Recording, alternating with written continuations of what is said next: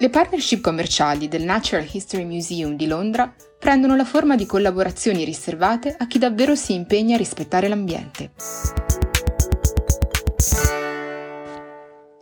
Benvenute e benvenuti al podcast di Melting Pro dedicato a Connectando Audiencias Italia, la prima rivista italiana di management culturale, marketing e analisi del pubblico. In questo episodio il giornalista David Stiles ha incontrato il team che si occupa di licensing al Museo di Storia Naturale di Londra. Il Natural History Museum sta utilizzando la strategia di concessione del brand museale come stimolo perché imprese e partner commerciali prendano più seriamente la sostenibilità ambientale. Buon ascolto! In concessione per il pianeta, la strategia di licensing del Natural History Museum di Londra di David Stiles. Nonostante le pressioni economiche esercitate dalla pandemia sul mondo della cultura, l'impegno del Museo londinese di storia naturale a sostenere il pianeta non è in vendita a nessun prezzo. Partnership commerciali, coinvolgimento di nuovo pubblico e sostenibilità ambientale vanno di pari passo nella strategia di licensing del Natural History Museum di Londra. Trattandosi di una delle istituzioni più famose del Regno Unito, sia in ambito culturale che scientifico, è difficile immaginare che esistano persone che non hanno mai sentito parlare del Natural History Museum. Ciò nonostante, conquistare l'interesse di nuovi pubblici rimane una priorità costante per questa realtà culturale.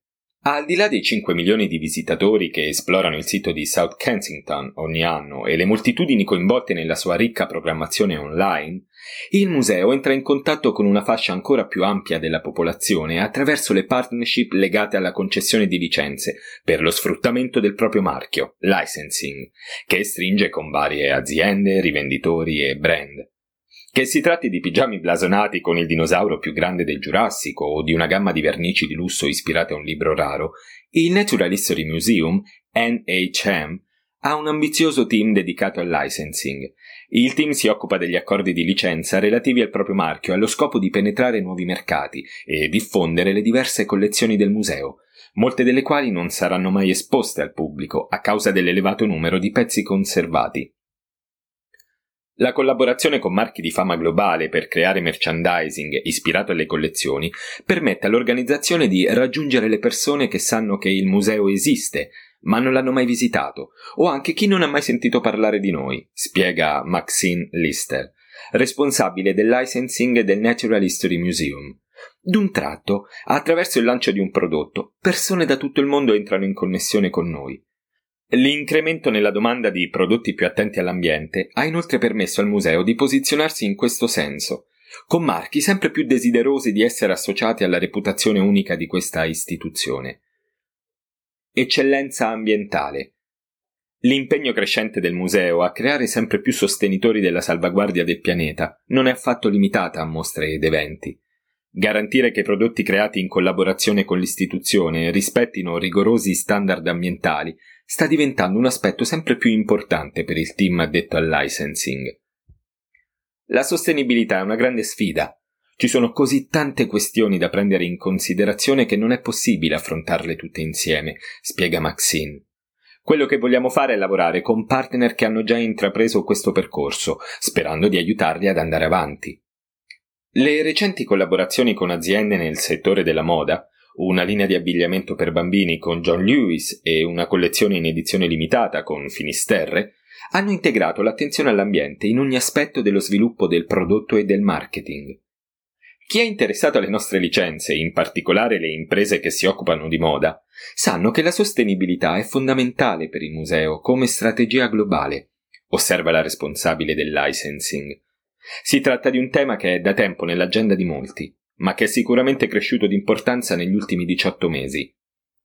Niente è lasciato al caso quando si tratta di firmare accordi di licenza con organizzazioni.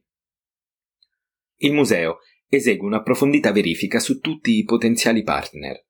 Le valutazioni dei materiali e dei sistemi di stampa utilizzati per realizzare i capi sono fondamentali, insieme al modo in cui la sostenibilità viene veicolata ai consumatori attraverso il sito web di un brand. Per dimostrare l'importanza dei piccoli dettagli, il Dipartimento Licensing discute con le aziende se le etichette degli indumenti debbano avere una forma standard, quadrata o rettangolare, oppure tagliata, per ridurre al minimo lo spreco di carta. Lavorare con imprese che hanno ottenuto la certificazione B Corp, come Finisterre, aggiunge un altro livello di affidabilità per il museo. Finisterre è davvero un marchio incredibile, dice Lister. Il loro ethos è esattamente quello che cerchiamo e il loro team è un gruppo di persone fantastiche con cui lavorare. Prodotti problematici. Ci sono alcuni articoli che non possono essere prodotti in modo economico e su scala senza avere credenziali ambientali meno che perfette. La plastica, naturalmente, è diventata un materiale altamente criticato per la sua biopersistenza ed è stata scartata dai rivenditori a un ritmo sempre più elevato negli ultimi mesi. Il Natural History Museum ha valutato attentamente la propria posizione su questo argomento controverso e ritiene che sia opportuno fare quanto possibile per ridurre al minimo l'impatto ambientale di un prodotto, unendo pragmatismo e buone pratiche esistenti. Una prima considerazione è ovviamente se la plastica è monouso o multiuso, afferma Lister. Un giocattolo, per esempio, non è necessariamente destinato a finire nella spazzatura dopo 5 minuti di utilizzo, potrebbe essere conservato per sempre. Ne sono un grande esempio i Lego.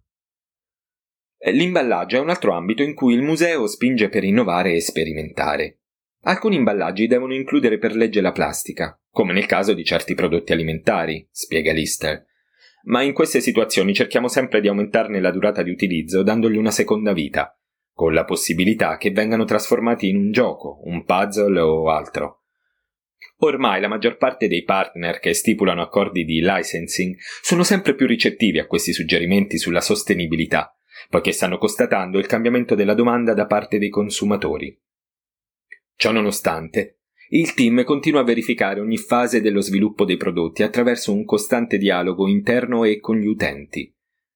I colori a vernice rappresentano un altro prodotto con una reputazione discutibile riguardo la sostenibilità, un accordo di licensing di grande successo è stato però raggiunto nel 2019 per la produzione di una gamma di vernici ispirate ad un libro raro nelle collezioni del Natural History Museum.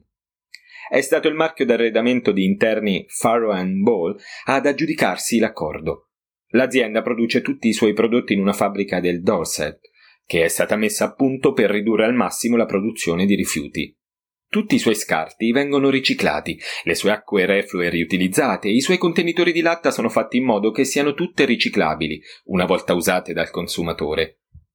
Questa partnership si è rivelata un enorme successo, con dei prodotti popolari che hanno messo in vendita la collezione di libri rari meno nota del museo, un'iniziativa senza precedenti. L'attenzione globale dei social media per il solo lancio ha raggiunto 33 milioni di interazioni su Twitter, non si tratta mai semplicemente di fare un prodotto e venderlo. C'è sempre una narrazione creata intorno ad un lancio per raggiungere i consumatori in modi nuovi e diversi, sottolinea Maxine Lister. Collaborazioni come quella con Farrow Ball aumentano la reputazione del museo presso un pubblico che probabilmente non si rende conto dell'ampiezza delle nostre collezioni e del lavoro che facciamo. Carta bianca sulle collezioni. Non dimentico mai quanto sono fortunata, dice la responsabile delle licenze del museo, spiegando che è libera di rovistare quando vuole nelle collezioni e negli archivi in cerca di idee e ispirazioni. Possiamo perlustrare l'intera collezione ed esaminare tutto ciò che riteniamo interessante o prezioso. La maggior parte di questi oggetti sono sempre nei depositi e non vengono esposti. Il motivo principale per cui Maxine Lister non si immerge costantemente nei milioni di manufatti del museo è una strategia pianificata in modo molto accurato, che detta i tempi del lancio dei prodotti. La strategia deve essere ben ponderata in termini di cosa viene lanciato e quando. Ogni lancio ha bisogno del suo spazio, altrimenti non avrà il suo momento al sole, dice a Museum and Heritage Advisor, paragonando il processo ad un complesso puzzle. Siamo anche molto attenti a non sovraesporci su una particolare categoria di prodotti. L'obiettivo è la longevità, non i picchi e le cadute. Non c'è dubbio sul fatto che Lister e i colleghi abbiano trovato una ricetta per il successo nel bilanciare la natura esclusiva degli accordi di licensing, ottenendo allo stesso tempo un notevole incremento del coinvolgimento del pubblico. Il successo per il team del licensing non si misura solo dalle vendite, ma anche dal coinvolgimento sui social media e soprattutto da come appare il prodotto finale. Penso che siamo probabilmente i critici più severi riguardo tutti i nostri prodotti, conclude Maxine. Poiché ci impegniamo a mantenere standard molto elevati nel nostro lavoro, non c'è sensazione migliore di quando un prodotto arriva in ufficio ed è esattamente come lo avevamo immaginato. L'articolo di David Stiles è stato pubblicato sul sesto numero di Conectando Audiencias Italia, intitolato Sopravvivenza culturale, allearsi e collaborare in tempi di pandemia. Se volete contattare la redazione del magazine per confronti o approfondimenti, potete scrivere a rivistakite-meltingpro.org. A presto!